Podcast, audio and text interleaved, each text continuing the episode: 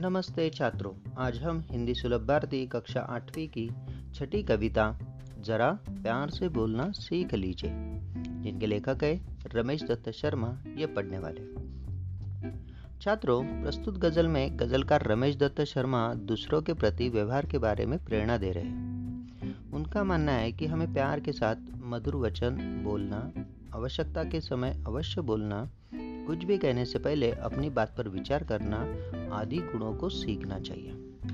देखो छात्रों, वाणी की मधुरता सामने वाले का मन जीत लेती है।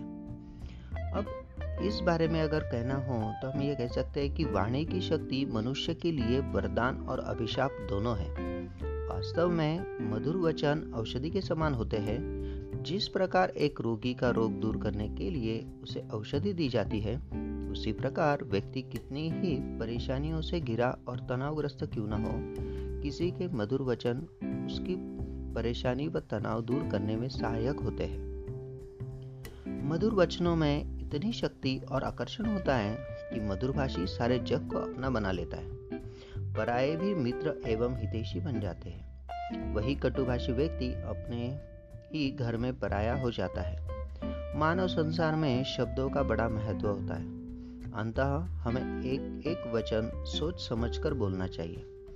वास्तव में मधुर वचन जहाँ दूसरों को आनंद की अनुभूति कराते हैं, वही हमारे मन को भी संतुष्ट और शीतलता से भर देते हैं। मीठी वाणी सफलता की कुंजी होती है।